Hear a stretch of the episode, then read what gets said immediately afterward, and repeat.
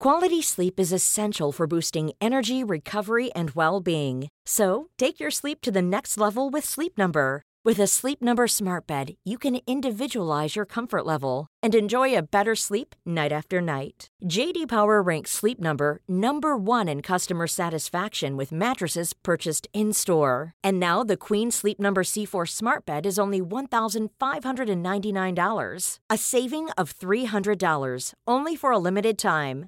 For JD Power 2023 award information, visit jdpower.com/awards. Only at Sleep Number stores or sleepnumber.com.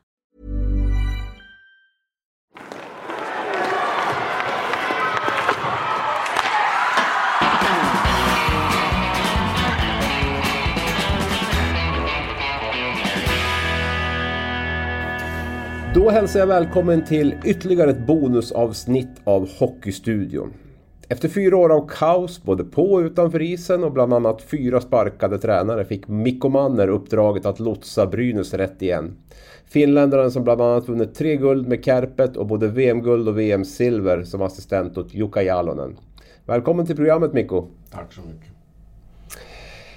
Ja, från dag ett har du gett alla intervjuer på svenska. Hur trivs du med att prata svenska? Bättre och bättre hela tiden. Jag är modersmål som finska men men jag visst kommer jag från Vasa, Vasa och det är tvåspråkig stan och sen, sen har jag varit en och ett och halv säsongen i, i Sverige, halv i Kalix och en, ett år i Kalmar och Kalmar när jag var 21 år sen så andra division laget så, så behöver man göra någonting annat än bara, bara professionellt hockeyspelare så arbetar jag i Parkflytt och Alltjänst som så flyttfirman så där var en kille som pratade hela tiden bara svenska. Så jag kunde inte använda min engelska så mycket så, så blir det mycket svenska och sen efter den när jag, har, jag var i Danmark, det var många svenska spelare där, försöker jag prata svenska och sen när jag har varit, tränare, om det har varit någon svenska kille så har jag försökt hela tiden prata svenska så, så jag vet inte, nu det känns ganska natur, naturligt. Och, och om jag förstår inte någonting så säger jag, jag bara och sen säger jag lite engelska och finska och alla, alla möjliga handspråket. Det låter, det låter bra och det är bara att blanda fritt här också. Är det något ord du inte hittar så kör vi engelska. Ja. Eh, du har varit i Gävle två månader nu. Vilka är dina intryck av staden och laget? Staden kanonbra, inte hunnit vara på många ställen, bara köra cykel från centrum till ishallen och tillbaka men, men ser ut riktigt, riktigt fint. Kanske speciellt sommaren när sjön, sjön är där som i Vasa också. Och det finns mycket bra ställning där mitt i centrum. Du kan äta, äta och, och det ser bra ut och sen, sen här i Brynäs allt, allt har varit riktigt kul från dagen ett. Alla har varit riktigt snälla och du ser den här äh, historien i den här, i här i Kavlerinken och den är fint, fint arena måste man säga, Monitorp arena nu för tiden men, men allt, allt ser riktigt bra ut och, och sen alla vill, alla har stora hjärta, alla vill jobba hårt så det har varit bara positivt för mig. Kommer återkomma till Brynäs lite grann naturligtvis. Där, eh, när vi spelar in det här nu så är det tisdag klockan två. Ni har tränat och så på, på, på förmiddagen. Ni är matchlediga ikväll. vad gör du en sån eftermiddag kväll när det inte är matcher och det mesta av träningen är avklarad? Ja, när jag går hem, jag går hem ungefär när de, de kör andra ispass idag så jag går kanske cykla lite, lite och träna själv någonting att, att få lite svett och Sen, sen cyklar vi hemma med, med andra finska tränare, Ari-Pekka Pajen Pajoluoma och sen brukar vi kolla finska hockey mycket.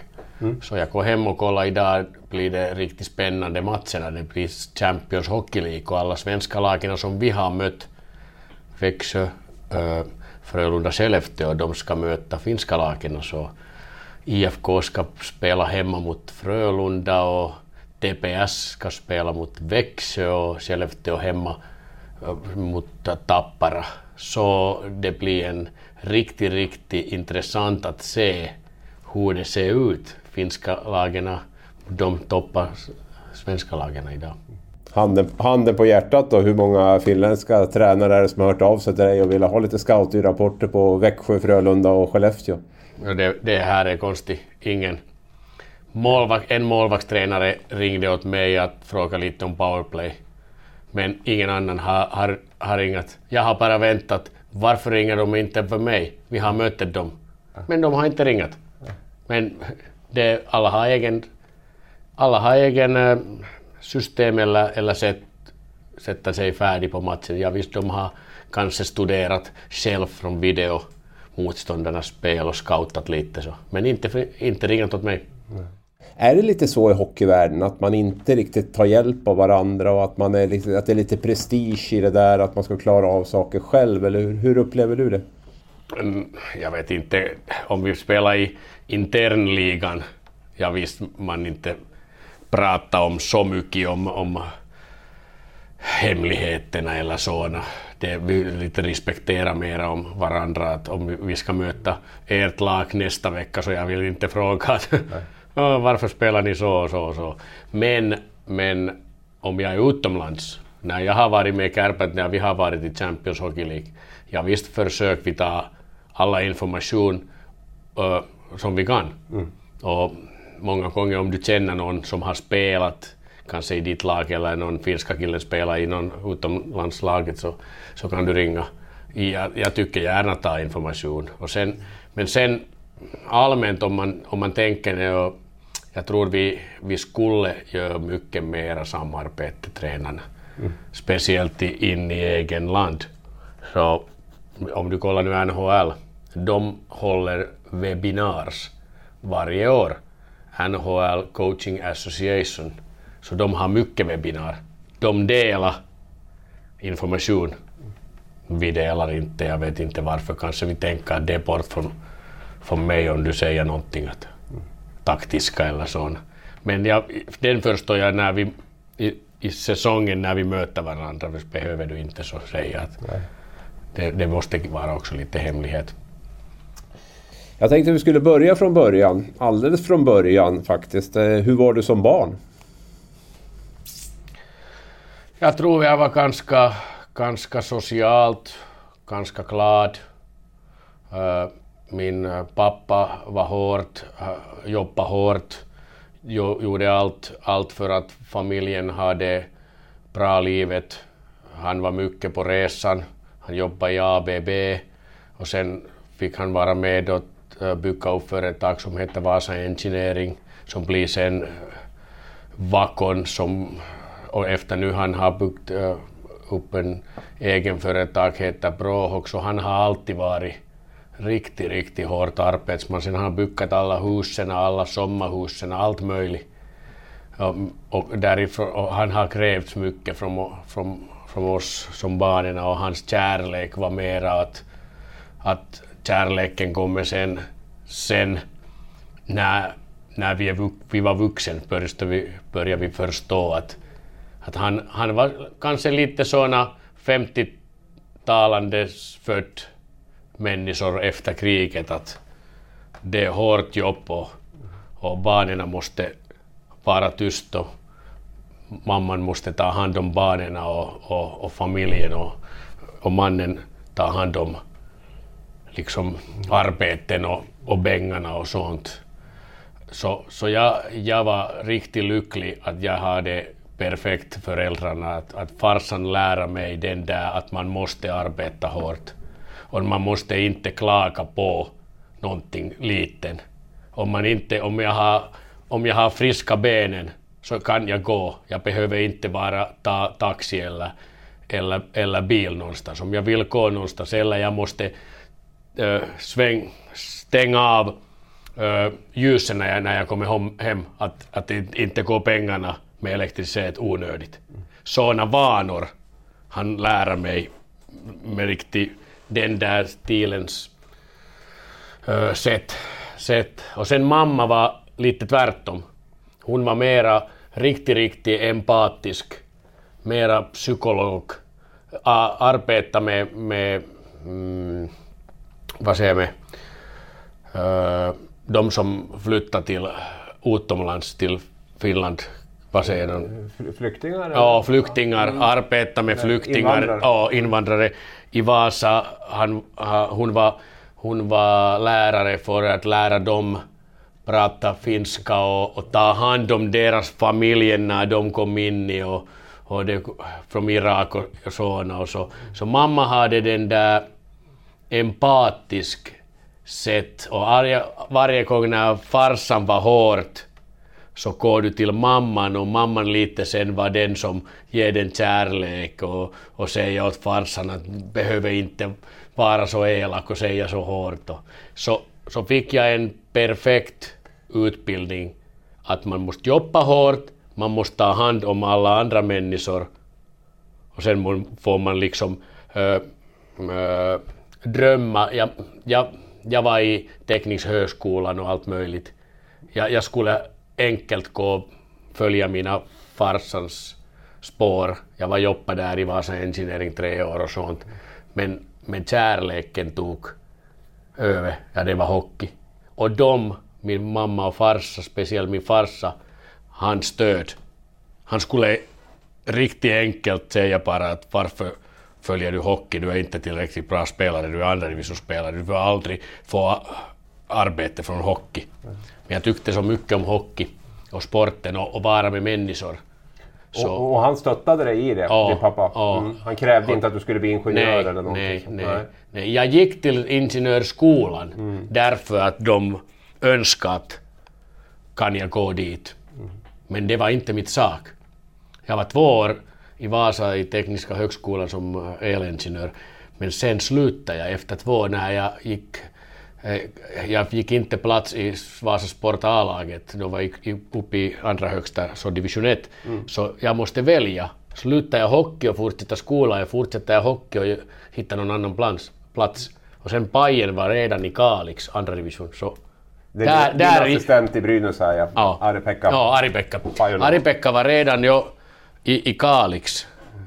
Så vi var samma laget från Vasa, men han gick liksom de, de tog han borta efter sommarträning, så han fick inte plats i A-laget. Jag fick hålla med, men sen när de tar någon nyvärvare in, så jag fick inte plats. Så jag hade jag möjlighet att stanna i Vasa och spela i där i andra laget, som hade kanske två eller tre gånger i veckan träningar. Eller gå till Kalix när de hade varje gång träningar, de kämpade hårt och det var liksom, du var liksom importspelare där. Mm. Så där gjorde jag beslut att, att, att hockeyn tog över. Mm. Och sen den där resan jag har varit nu efter, efter den. Mm. Jag har arbetat mycket, jag har jobbat, liksom du vet att när du är andra divisionnivå spelare så får du inte så mycket pengar, så måste du jobba. Så därför jag är tacksam för farsan att jag har jobbat varje sommar en olika platserna, olika kompani i företagen i Vasa med den där industrin för elindustri mera. Men, men, men jag har fått fortsätta i hockey. Mm. Att, Ja, din, din, om man tittar på din spelarkarriär då, så kan man väl säga att du, du nådde liksom aldrig den högsta nationella nivån utan du, du, spelade i första divisionen. Du var i Danmark en säsong i deras högsta liga, ett par säsonger i Sverige i division 1. Division 2 till och med. Ja, Kalmar och, eh, och Kalix då, som du var inne på där. Hur, hur var du som spelare? Uh, jag var som, som spelare när jag, jag är 74 född, mm. så jag har varit 20 94. Så när jag var ung i Vasa, vi hade bra kultur, bollsportkultur. Jag, jag spelade allt möjligt. Jag spelade ishockey, fotboll, finska boboll. Det, äh, bara i Finland spelar man det. Mm. Det är bättre version av baseball. Mm. Det är riktigt bra spel. Mm. Jag har försökt lära den lite för här andra tränare men de bara skrattade. Men det är faktiskt bara spel. Så jag spelade allt möjligt. Jag tyckte spela. Jag hade riktigt bra spelöga och, och jag hade bra arbetsmålare. Jag var lagspelare alltid. Jag tyckte alltid att, att visa var alla andra måste vara och jag hade bra inställning. Men den där tiden, 90 ungefär någonting, vi hade ingen kunskap att hur ska man jobba att man får bättre skridskoåkning, fysik och sen vad ska man äta. Så många, jag var inte den, äh, min talent var inte fysisk. Jag var inte 100 över, jag var 177, jag var inte liksom naturligt snabb. Jag, må, jag, jag måste jobba hårt, så jag, jag blir lite diesel. Vet du vad jag menar? Ja, ja. Jag, jag var riktigt bra i när vi hade testat att ringa någon 3000 meter eller maraton eller, mm. eller sånt. Mm. Men jag var inte, till, jag var inte uh, så stark och så snabb. Nej. Och den där tiden, ishockey, hur spelar man ishockey? Man spelar ishockey 90-talet, slutet i 90-talet, man spelar mera fysiskt. Spelarna var lite starkare, du fick ha mycket hooking och interference och sånt. Så jag var inte, inte så, så stark. Och sen när de ändrade de reglerna 2006, mm. att du får inte hooka, att du måste passa bättre. Mm. Det skulle vara mitt spel. Jag var bra att liksom spela tillsammans men inte spela ensam. Och, och 90-talet, början i 2000, sista året, vi tränade inte så mycket taktik.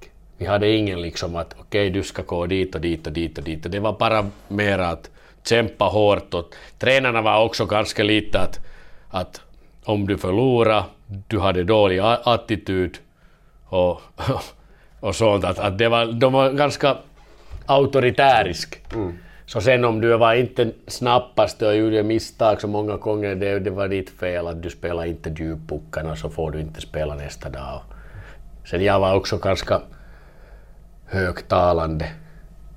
Så, du sa vad du tyckte och tänkte? Ja, jag, sen, jag, var, jag skrattade och var mycket med, med pojkarna hela tiden ja. så det kan också vara irriterande någon tränare också. Att, men, men jag hade arbetsmål istället. Jag har, jag har haft den där viljan att vinna. Mm. Den har jag haft alltid. Mm. alltid.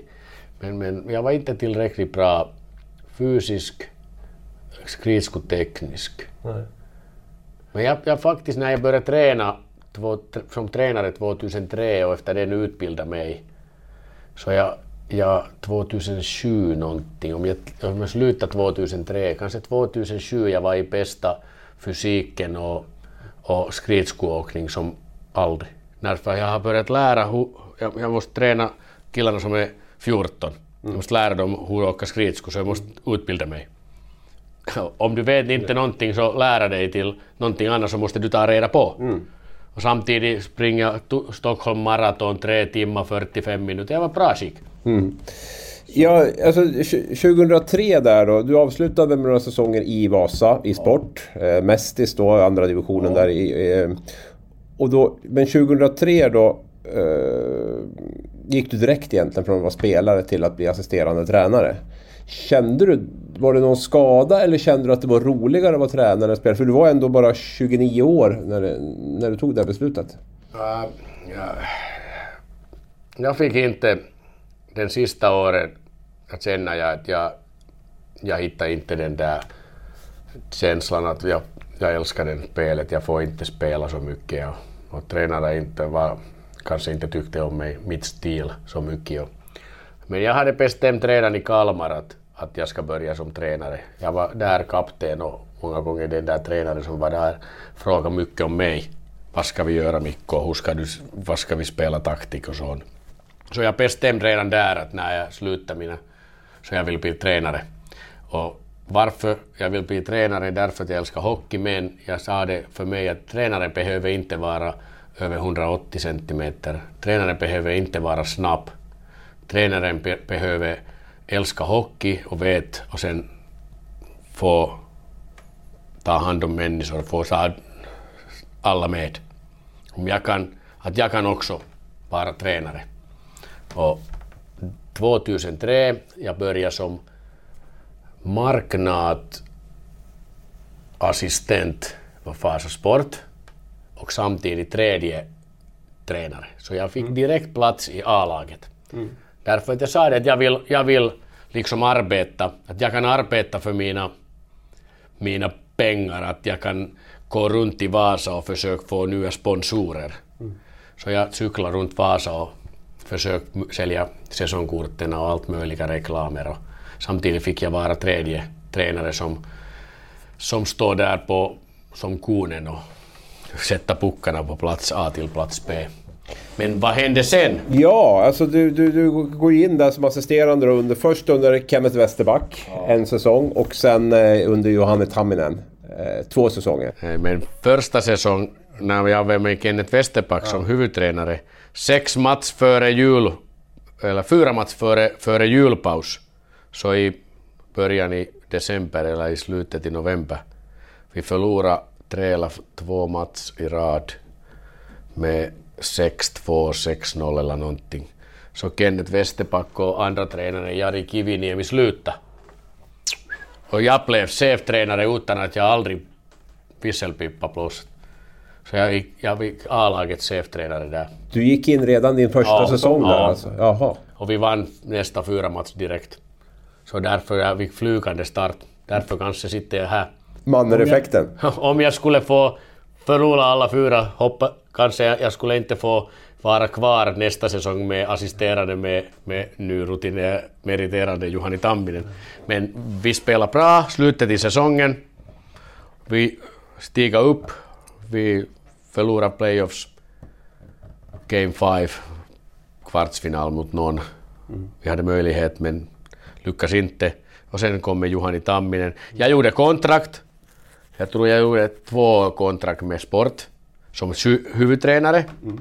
Men sen han Juhani Tamminen var meriterande killen från äh, många lagen och sen från television och, och Frankrike-landslag och sånt och kärpät och så, så sa, äh, sa, vad heter han, styrelsechefen, presidenten frågade om mig att, att de har möjlighet att få Tamminen som huvudtränare men jag, jag har kontrakt. Att skulle jag stanna och vara hans assisterande tränare? Jag sa det att jag visst, att jag har just börjat tränarkarriären liksom några månader sen. Jag vill att jag vill lära. Att vi tar rutinerade kille in hit och så får jag lära mycket om han. Så därför, därför var jag sen assisterande och, och han rutinerade kom in. Och, vi var nära att gå upp till finska ligan när det var öppet en, ett år där. Men...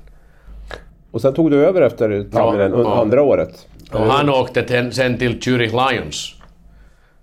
Så jag tog över och så jag var där i en och halv ungefär. Sen fick han sparken från Zürich Lions och kom spark, för min plats sen. Jag fick sparken sen. Du fick sparken därifrån Sport och ja. Tamminen kom tillbaka ja. och tog över laget. Ja. ja. Och då var du inte kvar som assisterande där heller? Nej, då lämnade nej, du. nej. Den, sen, sen hade jag ett år kvar kontrakten. Ja. Det var kanske 2009.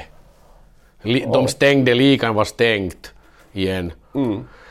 Så jag stannade i, i Vasa Sport mm. och började fortsätta min utbildning. Jag var just på början i min tränarresa. Jag måste, jag måste få bryta in där bara. Hur, hur var det att få sparken? Hur är det? Ah, det var bäst som kan hända åt mig. I den där tiden. Ja. Därför att jag, jag var riktigt eh, framgångsrik huvudtränare. Jag hade kanske, jag vet inte om vi hittade någon procent, vinstprocent, det var kanske 70 eller 80. Så jag, jag började bli tänkt att det är så lätt. Mm. Så det, det var bra att du får lite smäll. Ja. Det går inte, det är inte så lätt. Du måste, nu, nu testar de din äh, passion. De, om du får sparken så får du en test. Du, blir du tränare eller inte? Om du vill bli tränare så nu är det den här motgång, testa dig. Ska du fail forward eller sluta? Ja. Så, så det var perfekt för mig att, att det blir problem. Att vi, jag kunde inte hjälpa laget den, den där hösten att vinna. Vi förlorade många matcher med ett mål. Mm. Och, och sen fick jag sparken. Men jag, jag hade kontrakt nästa år också. Mm. Så jag stannade i, i, i förening i Vasa Sport. Mm. Men jag gick till juniorsidan. Mm. Så det var bäst som kan hända åt mig. Mm. Där började min tränarkarriär. Så jag utbildade mig i alla möjliga sakerna i finska förening, allt möjliga och sen när du är tränare med 14-15-åriga, mm. så du kan inte bara säga att åka skridsko dit eller passa dit, du måste lära. Utbilda dem? Ja, du måste utbilda. När du är med en vuxen, då det är mera som lagkemistri och sen socialt och, och lite vanor som du har lärat kanske från tränarna som du har haft. Mm. Eller du läser från tidningen okej, okay, nu han gör så där och sen kopierar du lite taktiker. Men när du måste gå börja från A, B, C, men du har varit redan där, så du vet. Så det var perfekt. De spelar du hand om i A-laget nu på elitnivå med Kärpet, Brynäs och finska landslaget. De är ganska välutbildade, det är det du menar att, att där handlar det om helt om andra saker. Det kan ju vara någon ung tränare som sitter och lyssnar på det här. Vad, vad har du för råd att ge till någon som är precis i början på sin tränarkarriär? Uh, du måste tänka att just nu var du är, det är din bästa jobb. Det är din bästa plats att vara just nu. Och inte görs den där misstag som många gör att du har bråttom någonstans. Att du tänker att okej, okay, nu ett år jag är här, nästa år sen, jag är med lite äldre och sen efter, efter den år kanske jag får sen vara redan med professionell. Sen blir det blir inte så. Du måste älska den där momentum när du är och försök där lära och vara lite bättre version av dig själv hela tiden. Och många gånger de ungdomstiderna eh, äh, hjälpa dig att hitta din egen filosofi, hitta din egen äh, väg eller hur, hur ska du din laget spela taktiskt, hur ska du planera hela säsongen, hur ska du ta hand om allt möjligt när du måste många gånger göra nästan Quality sleep is essential for boosting energy, recovery, and well-being. So, take your sleep to the next level with Sleep Number. With a Sleep Number smart bed, you can individualize your comfort level and enjoy a better sleep night after night. JD Power ranks Sleep Number number 1 in customer satisfaction with mattresses purchased in-store. And now the Queen Sleep Number C4 smart bed is only $1,599, a saving of $300 only for a limited time. For JD Power 2023 award information, visit jdpower.com/awards. Only at Sleep Number stores or sleepnumber.com. alla jobb. Du måste vara lite ta, ta hand mental, ta hand fysiken, ta hand tekniken, allt möjligt. Sen när du blir professionell till här nivå så har du assisterande som, som är professionell till någon enskilda område. Men där måste du ju allt, så du lära mycket den helheten. Och den där, därför det är så viktigt, men många tappar tålamod. Många har så bråttom att vara där. Och sen, och, ja visst är det ekonomisk sak också. Hur kan du klara, om du vill vara där i toppen så man måste arbeta många år, ha lite tur också, att ha kontakterna men samtidigt också att, att jag, jag var riktigt glad att jag hittade vägen att, att jag kunde göra det.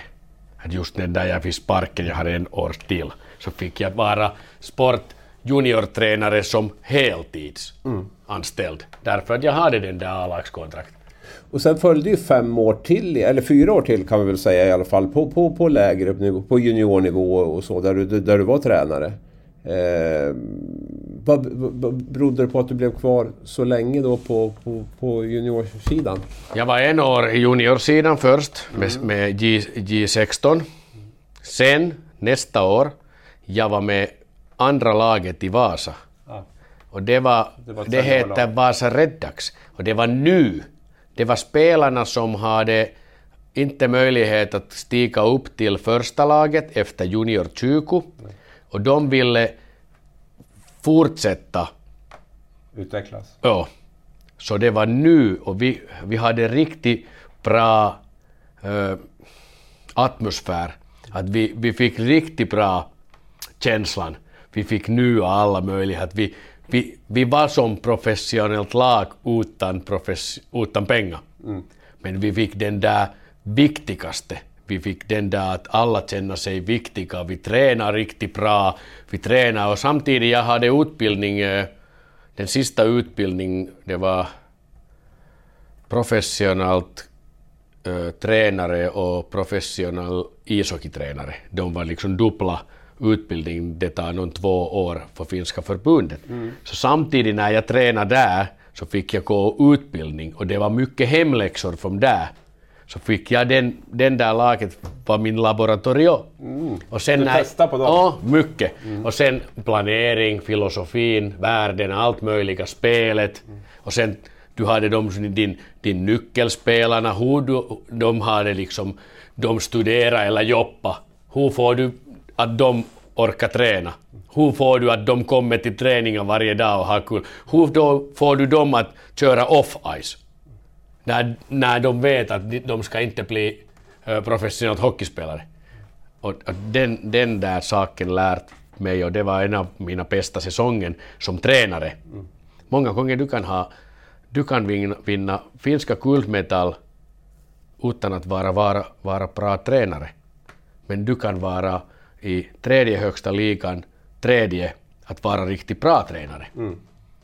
Därför att kanske där i finska mästerskapslag, du har så duktig lag att de styra varandra och sen lågre nivå behöver de mera tränare. Mm. Så jag, jag tänkte att, att, att det var en en kanonsäsong för mig. Och efter den, vi mötte en Uleåborg-lag som gick upp till finska andra högsta.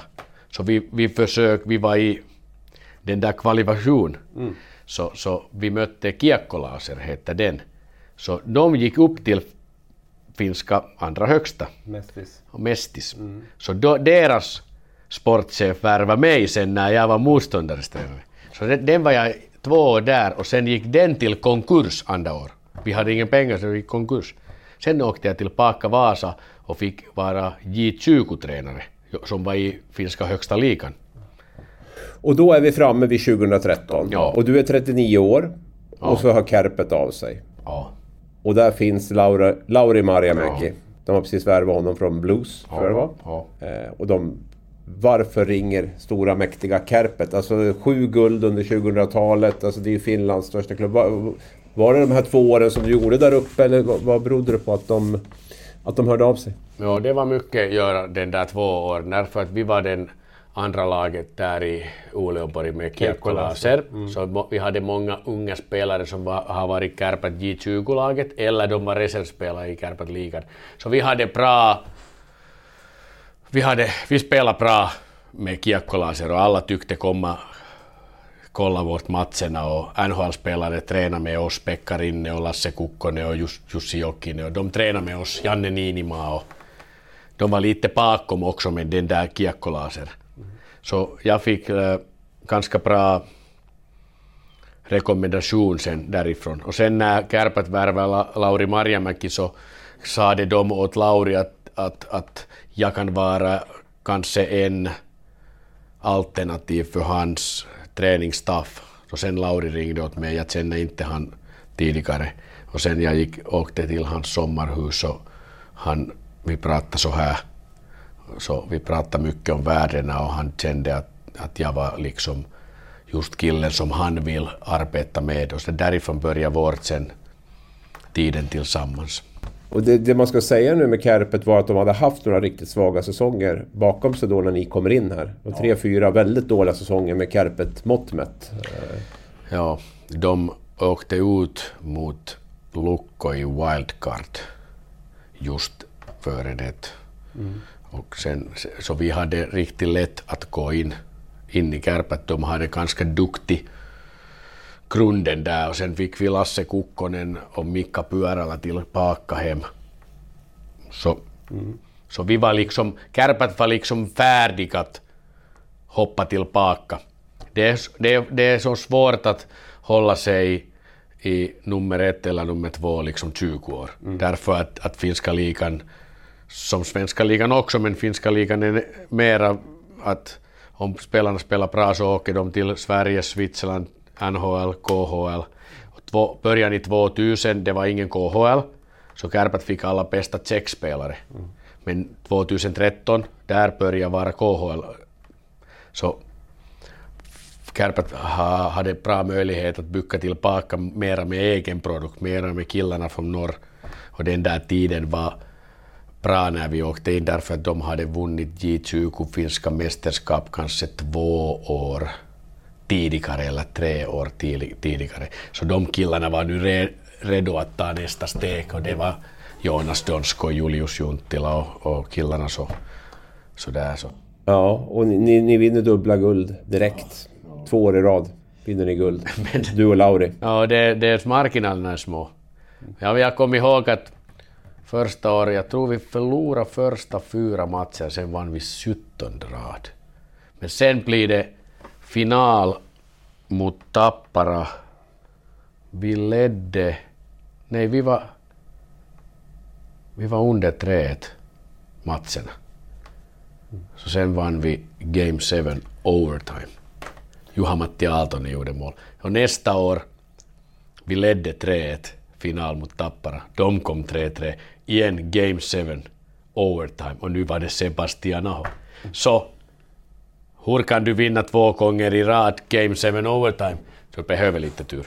De hade en jätteläge i första Game 7 ja, mot Olli Palola, Växjö förra året. Mm. Han hade en kanu men Tomi Karhunen räddar och Ja, Rögle va? Ja, Rögle. Ja, han var i Växjö tidigare. Ja, han är IFK. Exakt. Hur var det att komma in... Nu är du på högsta nationella nivå igen. Alltså Kärpet är ju... Så hur var det att vara tillbaka som tränare där? Uh, tiden var rätt för mig. Liksom, uh, jag hade varit där fyra år som assisterande tränare, känna till spelare. Han fick vara med Lauri i, i finska landslaget också. Jag tänkte just när du kom in som assisterande där i Kärpet. Ja, hur, ja. Hur, hur först, var först, var det, först var det lite, jag var lite rädd. Att uh, hur en spelare, hurdant äh, spelare uh, spelare, vad, vad ska de tänka om mig? När jag kommer som inte varit bästa spelare i högsta nivå eller... Men jag har haft den där, många spelare, bra förhållande med dem där i kiekkolaser. Så jag fick lite självförtroende därifrån. När Lasse Kukkonen och killarna, han spelade den där tiden Omsk. Så att han, han tyckte om att vi hade bra träningar i kiekkolaser och de tyckte mycket om att jag var liksom bra kille. Mm. Så det byggde självförtroende och självkänslan mig att gå in dit. Och sen, sen, vad kan du vara? Du kan vara bara dig själv. Någon, någon klokare har sagt att, att det är bättre att ta den där rollen att vara bara dig själv. Alla andra rollerna är upptagen. Mm. Så jag var bara mig själv. Jag var bara mig själv och Lauri också, hans Marjamäkis storhet var den där att han, han tog mig in dit därför att han behöver kille som är, som är färdig att göra någonting liksom dum. Göra sig att alla kan skratta. Som kan bjuda på sig själv? Ja, och, och, och, Vara lite social. Och, och är, är mycket ambition, är passion, hockeygalen som jag var. Jag var hockeygalen. Jag hade kollat fyra år alla finska ligamatcherna före jag åkte till varje kväll och jag spelade in och kollade. Så, så, så, så han tog olika personer i träningsstaffen. Han tog Toni Sihvonen som är kvar nu, som var duktig spelare, som är mera tyst. Sen jag tog in mig, som hade inte så stora spelarkarriär. Lauri hade inte heller spelarkarriär. Så vi var lite likadant. Mm. Men sen han, jag fick vara mycket med, göra som jag, vi, vi var i norra så killarna var lite blyg. Så, så vi måste göra någonting att de liksom öppnar sig. Att vi, vi, vi trodde att, att du, du kan spela bättre om du kan, du kan du vågar vara autentik eller hur säger man på isen. Så vi, jag måste göra, jag, jag, jag, jag tror det var någon NHL-dokument, de första dokumenten som vi såg i NHL-internet, när de hade någon straff, strafftävling och sen, sen förloraren fick hålla någon mössa eller någonting. Så vi, vi kom, kom på såna Mambas Monday, mitt nickname var Mamba. Och Mambas Monday, så varje måndag måste jag ha en tävling för laget. Mm. Och förlorare eller förloring femman eller någonting, de måste göra någonting dum. Så sen, jag, jag gjorde den där tre år, varje måndag.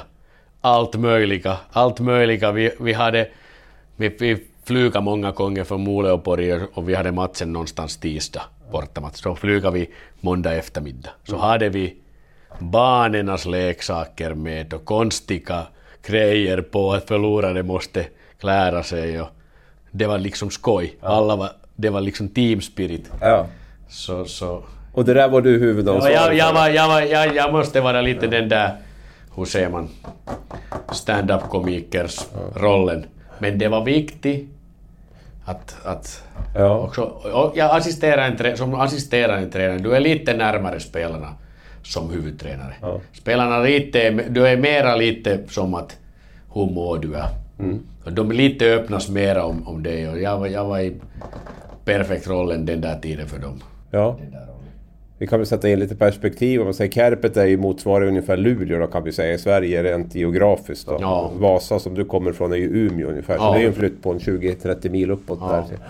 Ehm, och sen blir det... Lauri är där, Maria Mäki är där tre säsonger och lämnar ja. efter det för att eh, ta över eh, bli förbundskapten. Ja. Istället kommer Kai Suikanen in där en säsong, men det blir inget bra. Och Nej. Resultatmässigt. Det var lite för, för stu, stora förändring i kultur. Mm. Kaitsu är riktigt duktig tränare. Han har vunnit finska mästerskap med TPS och silver med Pelicans. Han är Oulu Kärpät förra detta spelare, legenden. Men han var helt annorlunda än Lauri Marjamäki. Vi spelade riktigt disciplinerat hockey och han var lite mer så att let's go. Mm. Så därför kanske kulturchocken var lite för stora och vi lyckades inte spela så bra som möjligt. Året efter får du ta över då? Ja. Jag, jag var du framme vid din dröm då på något sätt eller? Jag, jag har aldrig haft... Jag har inte tänkt så mycket att vad ska jag bli. Jag har liksom hela tiden tänkt att just nu var det jag bästa vad kan hända åt mig. Men jag visste när frågan var sen, när de frågade att, att jag har möjlighet så jag, jag tänkte att jag är färdig. Men jag gjorde kontrakt. Ett plus två varva ö, sista i december var det den där option att båda hållet kan säga sig bort. För år två då, då kan man säga? Efter, efter, så efter, efter, halv, efter första säsong mm om jag skulle inte vara bra huvudtränare, jag skulle, eh, de skulle säga att vi fortsätter inte och jag skulle vara riktigt enkelt och billig för dem. Men varför gjorde jag så? Hur galen måste man vara att du får första gången din dröm arbetsplats, bra betalt och du gör sådana kontrakt? Alla tränare gör uh, minimum två år. Att de vet att de får två år lön.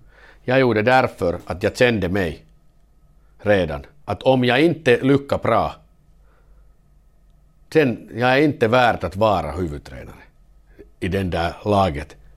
Det blir bara hårt sen mentalt. Jag måste bevisa först för mig själv och alla andra att jag förtjänar den där, den där kontrakten. Och sen när jag lyckas bra så bygger det också mitt självförtroende men bygger det också litande för förening. Att jag var rätt kille. Och, och sen fortsätter vi. Ja, det var tre säsonger där. Eh, vinner ligan tre år i rad. Ja. Ni vinner guld första året, silver andra året och så blir det inställt slutspel tredje året. Det är en ganska bra start på huvudtränarkarriären. Som... Ja, det var det var, det var riktigt bra. Vi hade, ja, visst hade vi riktigt bra laget, laget också och bra ledarskap. Det är många saker som måste hända. Bra, bra chemistry, bra laget, bra ledarskap. Och vad kan du säga? Där också kanske du, du börjar tro att du är riktigt bra tränare. Kände du så? Men sen nästa år ditt sista år i Kärpet, ja. ja. Du är inne på det nu? Ja. Vi var sjunde. Sjua. Och känna riktigt hårt. Känna att jag... Att, äh, men det var också bra år att lära. Jag hoppade lite för mycket när vi, varje gång när du, om du spelar bra, som i Sverige också, om du vinner grundserien och, och är där i, i finalen eller någonstans så, så du måste ha individuellerna som lyckas riktigt bra. Och när de lyckas riktigt bra, vad, bli, vad, vad händer för dem? De får bättre möjlighet i större ligorna. Så varje år, det var spelarna som åkte bort tillbaka. Och den där sista år, vi hade rutinerade killar, unga killarna, men vi tappade den där dynamisk äldre spelarna som ska göra resultat. Och jag tyckte att okej, att det gör ingenting, att ja, vi kan fortfarande liksom spela bra. Och jag, höpp, jag, jag, och jag för, försök utbilda vårt spelet bättre och bättre. Men jag hade inte samma lag. Jag skulle börja från APC igen. Och jag gjorde det inte, så vårt anfallsspel var inte tillräckligt bra. Och vi hade problem med den där hela säsongen. Och därför blev vi nummer sju. Började du på för hög nivå Ja, tycker du? ja. Jag, jag började för... Jag, jag hade haft samma, ungefär samma träningar tre år. Och sen började du tänka att hej, okej, men jag ska kanske lite utbilda den här trä- träning nu. Måste vara lite bättre. Att, att nu, måste, nu tar vi nästa steg med det här. Men, men det var ny lag.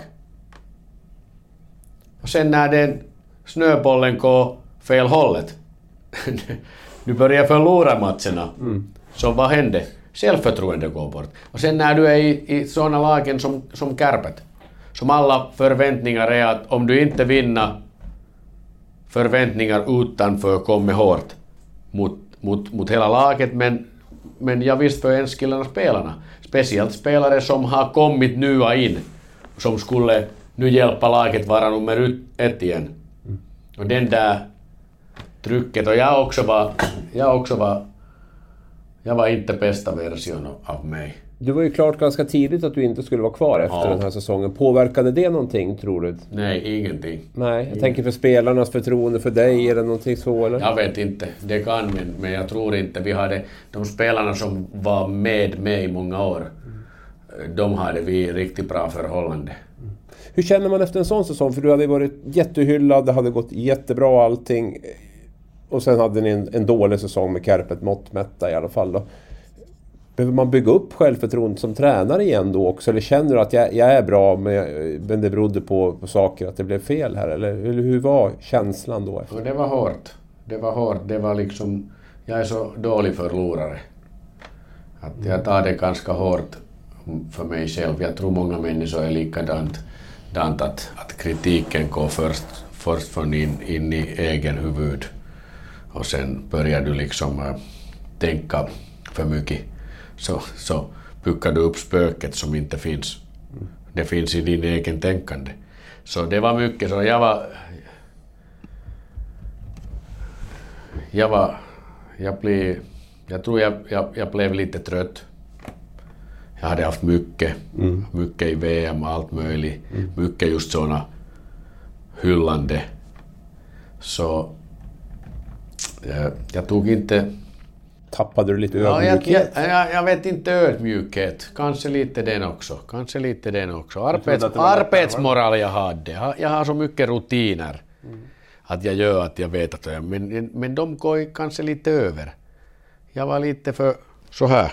Tunnelseende? Ja, ja. Och sen, sen lite kanske... Hur, hur, hur säger man? Arbets... När du blir lite trött i din arbete. ja utbränd. Ja, Lite ja. Men sen efter säsong gick jag till VM.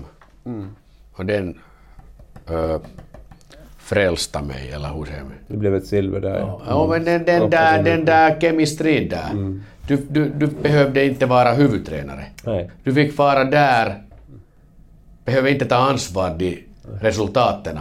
Så du fick vara där och, och vara dig själv. Du fick vara lite den där assisterande tränaren, den där skojkillen igen. Och där trivdes du? Och det, jag trivs jag. Ja. Så det var det bästa som kunde hända åt mig. Ja. Och jag, jag, jag letade efter, jag sökte in, ingen, inte, inte huvudtränareplats. Nej. Men jag, jag hade sagt åt familjen och allt att, att om det kommer så jag tar det. Men det var den där, jag fick den där pausen. Ja. Men jag visst måste jag nu hela tiden arbeta med den där. Du vet, det är hårt arbete att vara huvudtränare i, i, i högsta nivå. Och sen speciellt för killarna som har uh, karaktär som jag har. Jag är många gånger för, lite för känslig. Jag är lite för empatisk. Och när, när du blir lite för empatisk så tar du inte alla beslut med, med, med mind. Med, med, hur Med hjärnan. Ja, hjärnan. ja. Nej. Därför att du vill, du vill inte att någon blir sur. Nej. Du vill ta hand om alla. Du, du hatar se människor runt dig att de blir... De mår dåligt. Och Och, sen, sen vet jag också att i här yrket när, när vi tävlar hårt, att vi måste prestera varje kväll. Så jag visst du har intuitio, intuitiv, att du måste ta beslut. Du har intuitiv och tänker okej nu, nu sätter jag dig in. Men du vet att om jag sätter dig in och han spelar inte, så jag måste ge han möjlighet. Det känns inte rätt att han, han skulle spela idag, men jag måste ge han möjlighet att det är långsiktigt. Om jag inte ger han nu möjlighet, han tappar kanske känslan att varför är jag här? Jag är inte viktig, min, le- min livet är meningslös. Jag måste stödja den.